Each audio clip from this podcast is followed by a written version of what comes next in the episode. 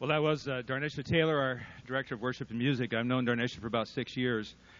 Uh, she does a lot of things really well, but the thing I most uh, respect and love about her is uh, she's the woman of God. And um, those of you who get to know her and get to work with her this year, you're going to be blessed, and all of us will be blessed uh, as we uh, gather together to worship uh, under her leadership. And there's another member of our staff I want you to meet that I have actually been interviewing for about 30 years. That's how long I've known her. Uh, she's a dear friend and a person that I have seen over and over again, uh, but used of God to work with uh, with students. Uh, she's got a great sense of humor, uh, a deep love for Christ, and she is the uh, assistant campus pastor. And would you welcome Kathy Noling? Yeah.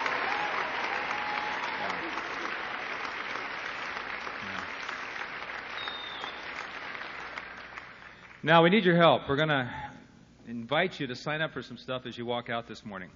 Uh, there's four things we need help in. We need people to greet at the door and pass out the little cards. We need people to set up in the morning. We need people to uh, do the technical end of things. And we need people to be involved in worship leadership.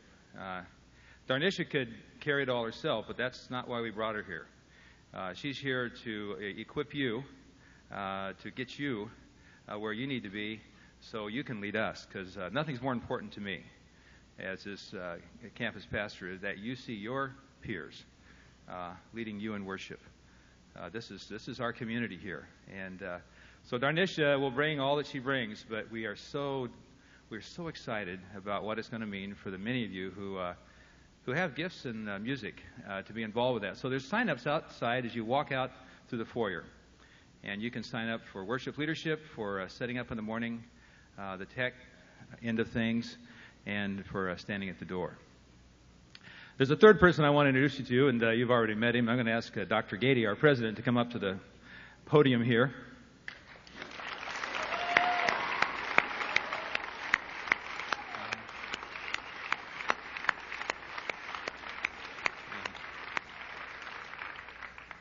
There was no card that someone held up and said to applaud, Stan. So, uh, um, I want you to know how grateful I am that I get to uh, get emotional in front of a thousand people over the uh, the man who's uh, the leader of this college. I am so grateful to God that uh, Dr. Stan Gaede is the seventh president of Westmont College, and uh, he brings a vision of the Christian liberal arts, uh, the lordship of Christ in all areas of life that I I believe in, and on your behalf, I want to uh, pray for him before he begins this academic year by uh, giving his presidential address. So, would you pray with me for Dr. Gaede?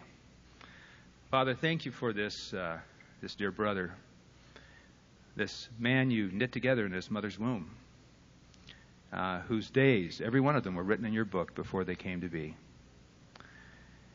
Lord, I pray now you will fulfill your promise to him, that you would give him the power of the Spirit Give him great wisdom, great vision, great faith. Lord, to lead this college. And Lord, we gratefully receive his leadership. In the name of the Father, the Son, and the Holy Spirit. Amen.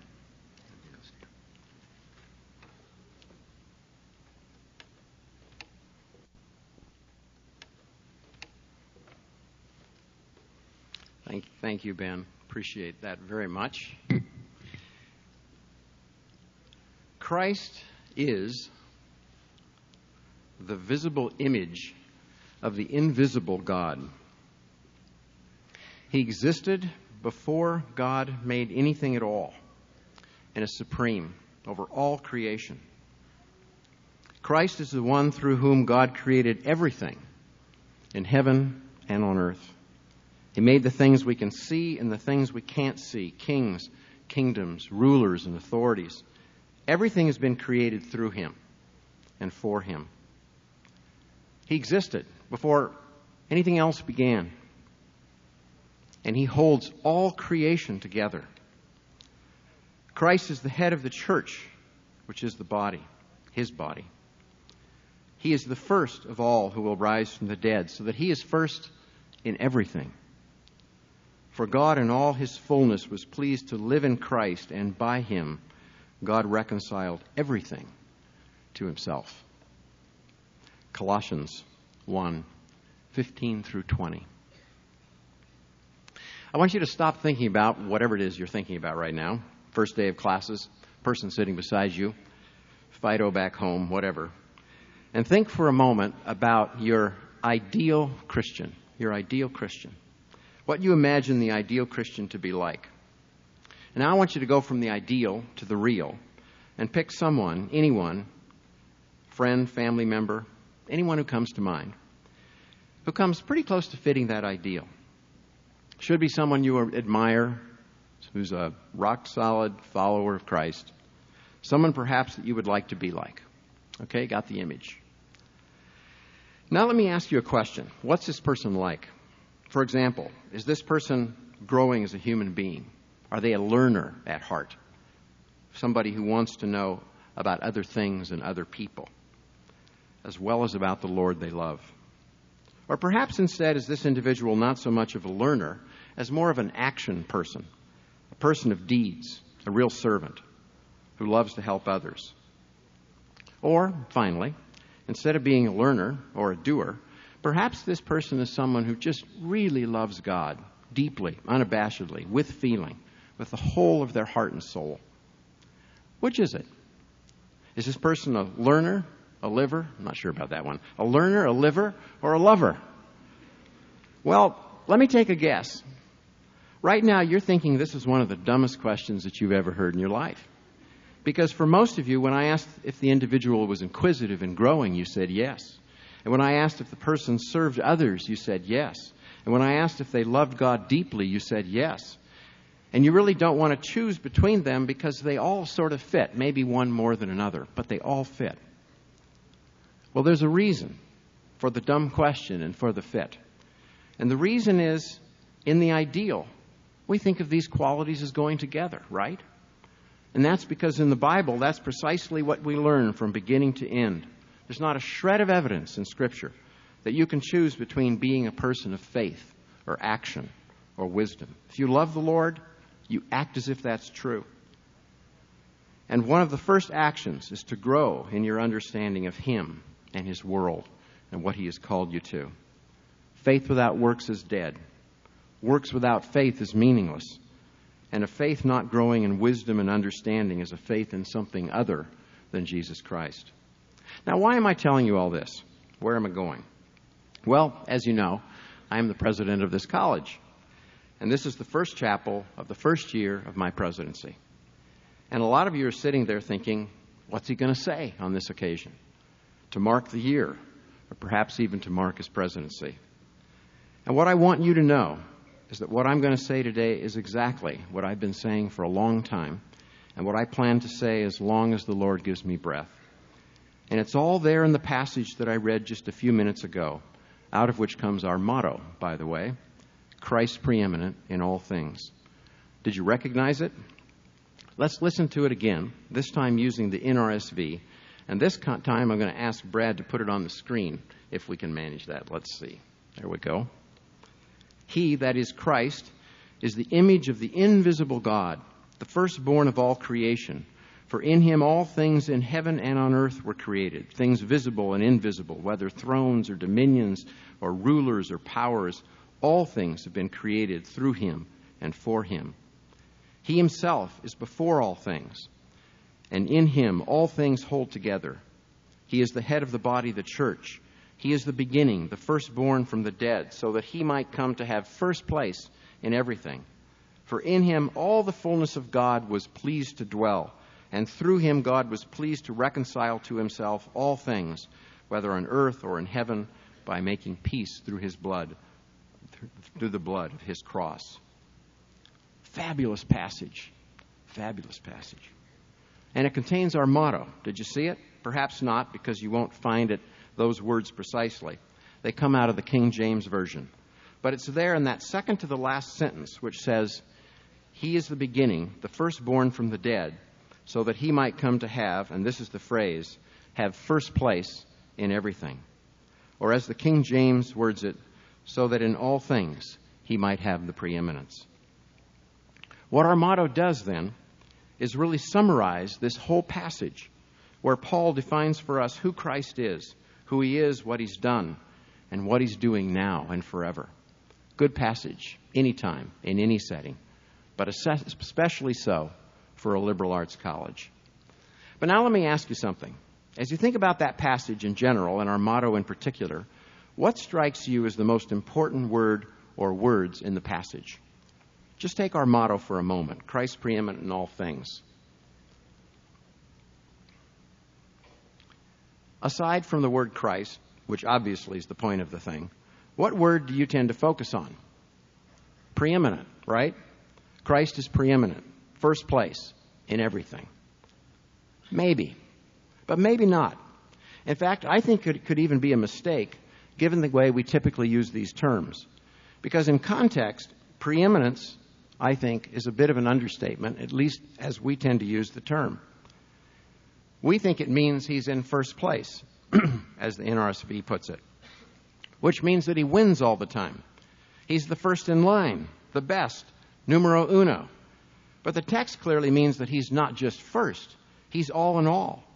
He's one with God, creator with redeemer and reconciler of all things. The point then isn't that Jesus is the brightest kid in the block or in class. The class is his. He's not only the best of us, he's the point of us. Our creator and redeemer, our beginning and our end. All things belong to him and were created for him and find their meaning in him. Let's look at the whole passage again, this time highlighting the phrase all things. He is the image of the invisible God, the firstborn of all creation, for in him all things, all things in heaven and earth were created. All things have been created through him and for him. Moving to the next screen. He himself is before all things, and in him all things hold together. And then in that last line, for in him all the fullness of God was pleased to dwell, and through him God was pleased to reconcile to himself all things, whether on heaven or on earth. Striking, isn't it? This is no modest claim. That's the point. This is no modest fellow. Jesus is not just your best friend, he's the only true friend you've got and all you will ever, ever need. We follow him not just because he's the brightest kid in the block, but because in him are hidden all the treasures of wisdom and knowledge. We believe in him not just because he is our Redeemer from sin, but because in him there is life, abundant life, real life, the only life worth living today or any day.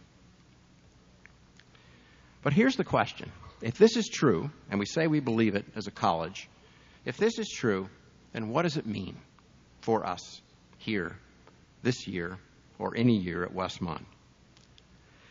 And I want to suggest that the first thing it means, the first thing, is that when it comes to following Christ, you can't choose between your heart or your head or your hands because Jesus wants them all. A few weeks ago, we got a, a, call from some friends of ours who live in San Diego. They're old friends. We met them when we were students here together at Westmont, and we've been close ever since. Even when we lived in New England for, for 20 years, we kept up with them, got together almost every summer. And as a result, our children grew up together, and we kind of think of them as family. Anyway, Lenny and George, that's their name, called to let us know that George's mother was diagnosed with cancer. It's something that we were all a little worried about since she was experiencing some pain, and there were a few other symptoms as well. But a biopsy revealed that indeed it was cancer, and in all likelihood, it had spread to other parts of the body. She's elderly, and everyone knew that this was pretty serious. But here's the thing that struck me as we talked with Lenny and George on the phone that day, and as we watched both of them ever since. They are totally involved in their mom's situation. Totally. In the first place, they become eager learners, wanting to know everything they can about the cancer how far it's spread, what can be done about it, and so on. But they don't just want to know everything, they want to do everything they can to help their mom, using what they've learned to treat her condition, to ease the pain, and to make her life as comfortable as they can right now. And at this point in time, by the way, they've decided to live with her because they want to take care of her and give themselves to her completely. And why are they doing this? Well, you know the answer. They love her. Tons. She's a wonderful Christian woman who's been a good mom and a great grandmother. In other words, she's been a faithful member of the family for many years now. And her children think she's just about the best thing since sliced bread. And so they care for her a lot. And now, in this moment of need in her life, they are going to be there, be there, and do everything they can to provide the love and the support that she needs at this moment. Now, why am I telling you this story? Because this story makes sense, doesn't it? What I'm telling you is exactly what you expect under such conditions. Who of us would not respond in the same way in the same circumstances? Not one. That's my guess. Indeed, it's exactly how you responded last year when Ashley Williams was killed in the, in the automobile accident, and her family was in great need. I'd never seen friends and hallmates respond so fully and completely as when Ashley died. You supported her parents, you supported each other, you learned everything you needed to know in order to be the friend you were supposed to be at a crucial point in time in the life of that family. And your behavior didn't surprise me one bit. It's exactly what I've come to expect from this community. It's what we do, it's what we know is right. So here's the question if that's the case for someone special in our life, like a good friend or parent or grandparent, when, there's when they're in need, then why in blazes is that not the case for our Lord all the time? To be blunt, how is it possible for us to say that we love the Lord and not want to know everything we can about Him? about Him, His world, how He created us? Or how can we possibly learn about His creation, study it, and analyze it, and think about it, and not want to take care of it? Not, want, not do what we need to, to do in order to be good stewards of His creation, and love our neighbor as ourselves, to care for those whom He has placed on our path and created in our image, in His image, I'm sorry. In other words, if it's perfectly obvious when your grandmother gets sick that you're to love her with heart and head and hands, how in the world can that not be obvious when we're loving our Lord, who created heart and head and hands, and in whom we have our very being? How can it be? Well, two possibilities, it seems to me. In the first place, we could be frauds. Our words could be hollow. We say one thing and do another because we don't believe what we say. We're imposters, charlatans. And that's certainly possible, I suppose. We are sinners, after all. Duplicity comes easily for us. And at some level, we are all frauds. But we are also victims in this case, which brings us to a second possibility, which is that what we do, we do this not just because we're frauds, but because I think we have bought into a very unbiblical worldview one which we think at times is Christian, but which in fact moves us in quite another direction. This summer, our family had the chance to spend two weeks in Italy. All seven of us, children, spouses, the whole kit and caboodle, wandered all over Tuscany, Florence, Rome, Venice. It was the first time for me, though not for our older children. For some reason these days, children seem to go around the world long before their parents. It's not fair, but it happens, and it happened to us. Do I sound bitter? Yes. anyway, in spite of this, I being the last one to get to Italy, the trip was fabulous. Good weather, beautiful countryside, more pasta than I've ever eaten in my life, and art. Well, art like you wouldn't believe. Florence, especially, which, as you know, was the center of the Renaissance. And when you combine it with the art in Rome and Venice and every town in between, well, it just takes your breath away. At least it did for me. And I'm pretty much an art novice. I mean, I sat there looking at the David and thought to myself, Michelangelo is really pretty good. With apologies to my colleagues in the art department. But the thing that hit me, and this is what I really wanted to share, is how thoroughly art was integrated into the church at that point in time. I mean, churches were just loaded with art. Indeed, the church at that point in history was the prim- primary patron of the arts, commissioning the best artists to produce the best art for the church. And of course, there were all kinds of problems with this pride, jealousy, inequity, money poorly spent, all the things that characterize people then as well as now when they try to do anything lavishly. But in spite of these problems, art became the primary vehicle for expressing the biblical story. And it was done with such beauty and depth and creativity that it has inspired Christians ever since around the world. And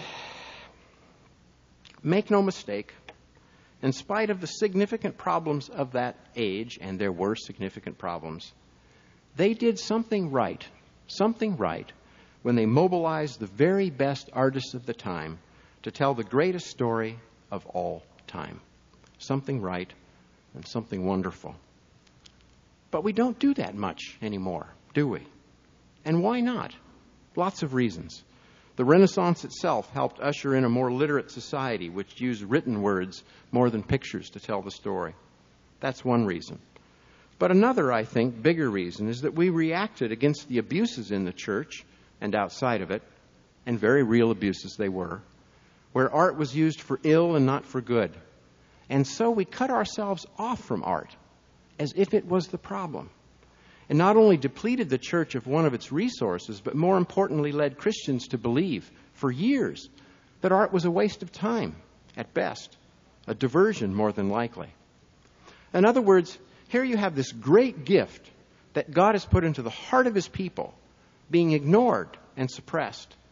And the problem with this is not just that talented people were disabled and disengaged from their talent. It was also that in the process, we, the worshippers, were impoverished in our worship.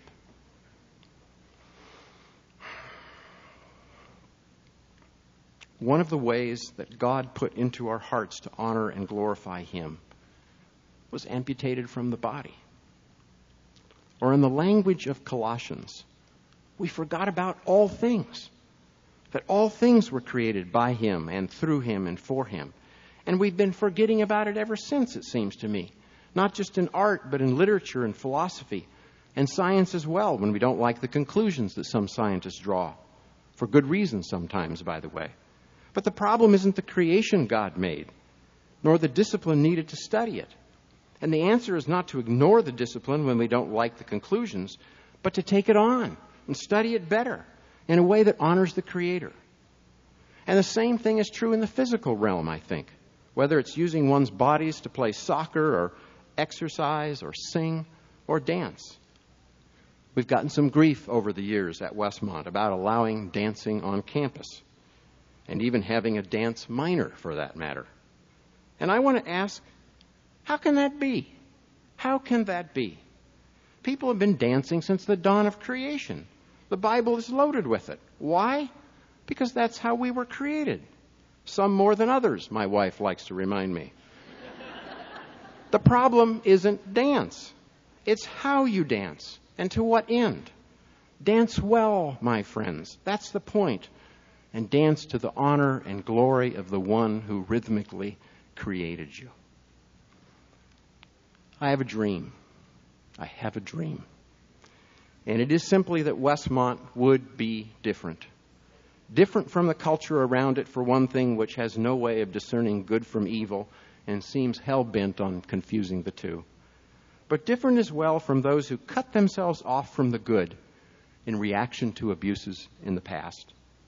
We embrace the good at Westmont because we believe in a God who is the author of all that is good, all that is good and all that is right and beautiful and true. And that means that there is no dichotomy between doing and thinking, or thinking and feeling, or feeling and anything else. Not only because one implies the other, but the same God created us as doing, feeling, thinking beings. To pit one against the other is to pit God against himself. To privilege one over the other is to privilege one part of creation over another. But there is only one privileged position at this college, and that's because there's only one privileged position in all creation, and that is held by our Christ, preeminent in all things. All things. All things. Which is why Westmont is a liberal arts college, by the way. What is a liberal arts college, anyway? I'm serious. What's a liberal arts college? How would you define it? Most people can't, by the way. It's the longest running tradition in American higher education, and most people don't have a clue what it is. It's the thing that shaped Harvard and Yale in their formative years. And even today, if you go to Harvard as an undergraduate, you don't say, I'm from Harvard University. You say, I go to Harvard College. That's because the heart of Harvard is the college, and the heart of the college is the liberal arts. But what does that mean? I'll tell you a secret. The folks at Harvard don't know these days. And that's not a slam at Harvard, it's a slam at colleges and universities across the country. The liberal arts are the very best we have to offer, and no one can define it. Our best students want to go there, and no one knows why. But what, what is it that ought to be going on there? No one knows. But we do. We do. We few, we happy few. Thank you, William. We do, or we'd better because Westmont is a liberal arts college in the classic form, which means it's expensive, for one thing. Whenever you hear.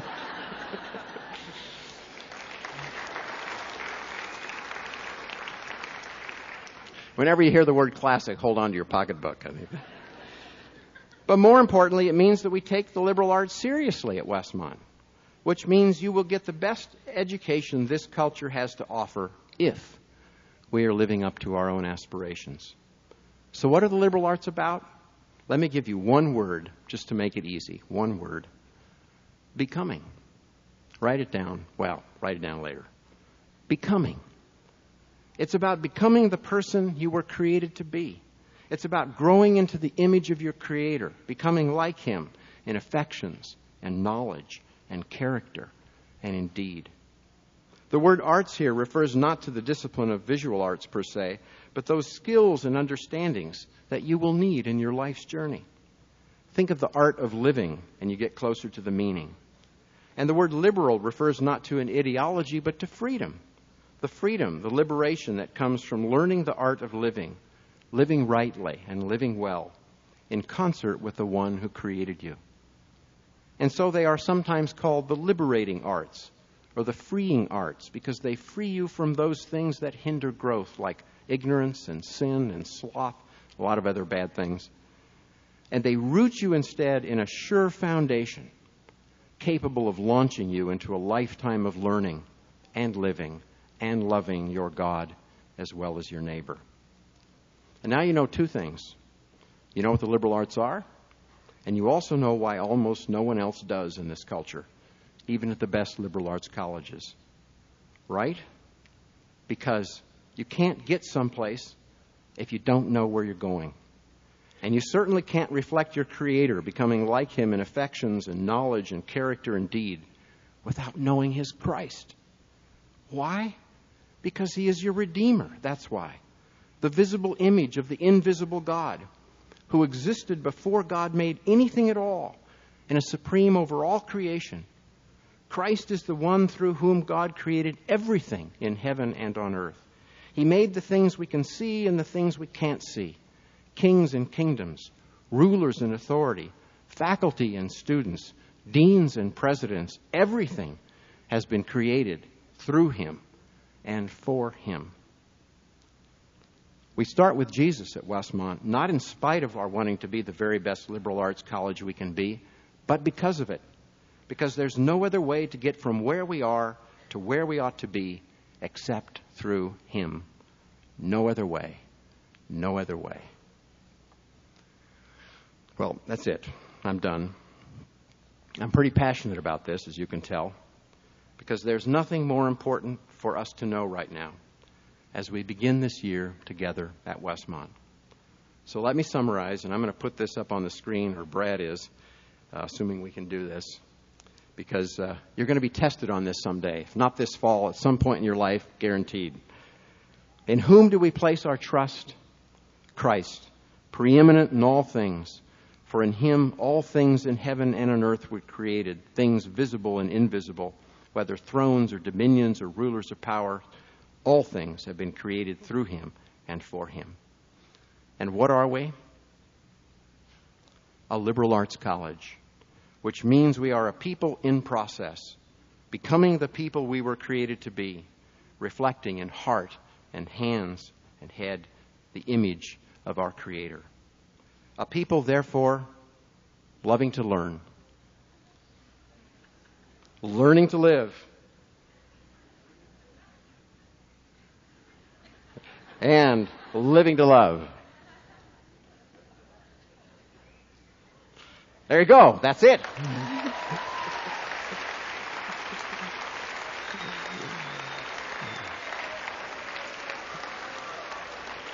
Thank you, Brad. Let us, let us pray.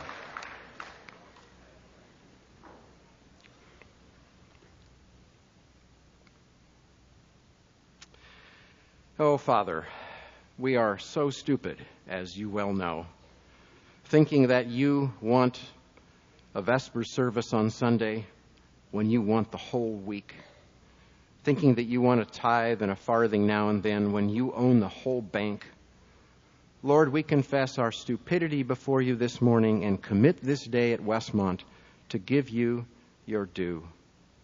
You are the Lord of all creation. This we declare. Our heads, our hearts, our hands are yours because you created them all. Inspire in us this year by your Spirit a thirst and a hunger for you, that our appetite for learning would be voracious that our desire to live according to what we have learned could not be deterred, and that our living today and in the days to come would be marked by the love of Christ, for which we were created, through which we have been redeemed, and by which we live both now and forevermore.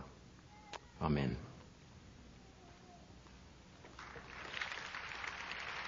We're dismissed.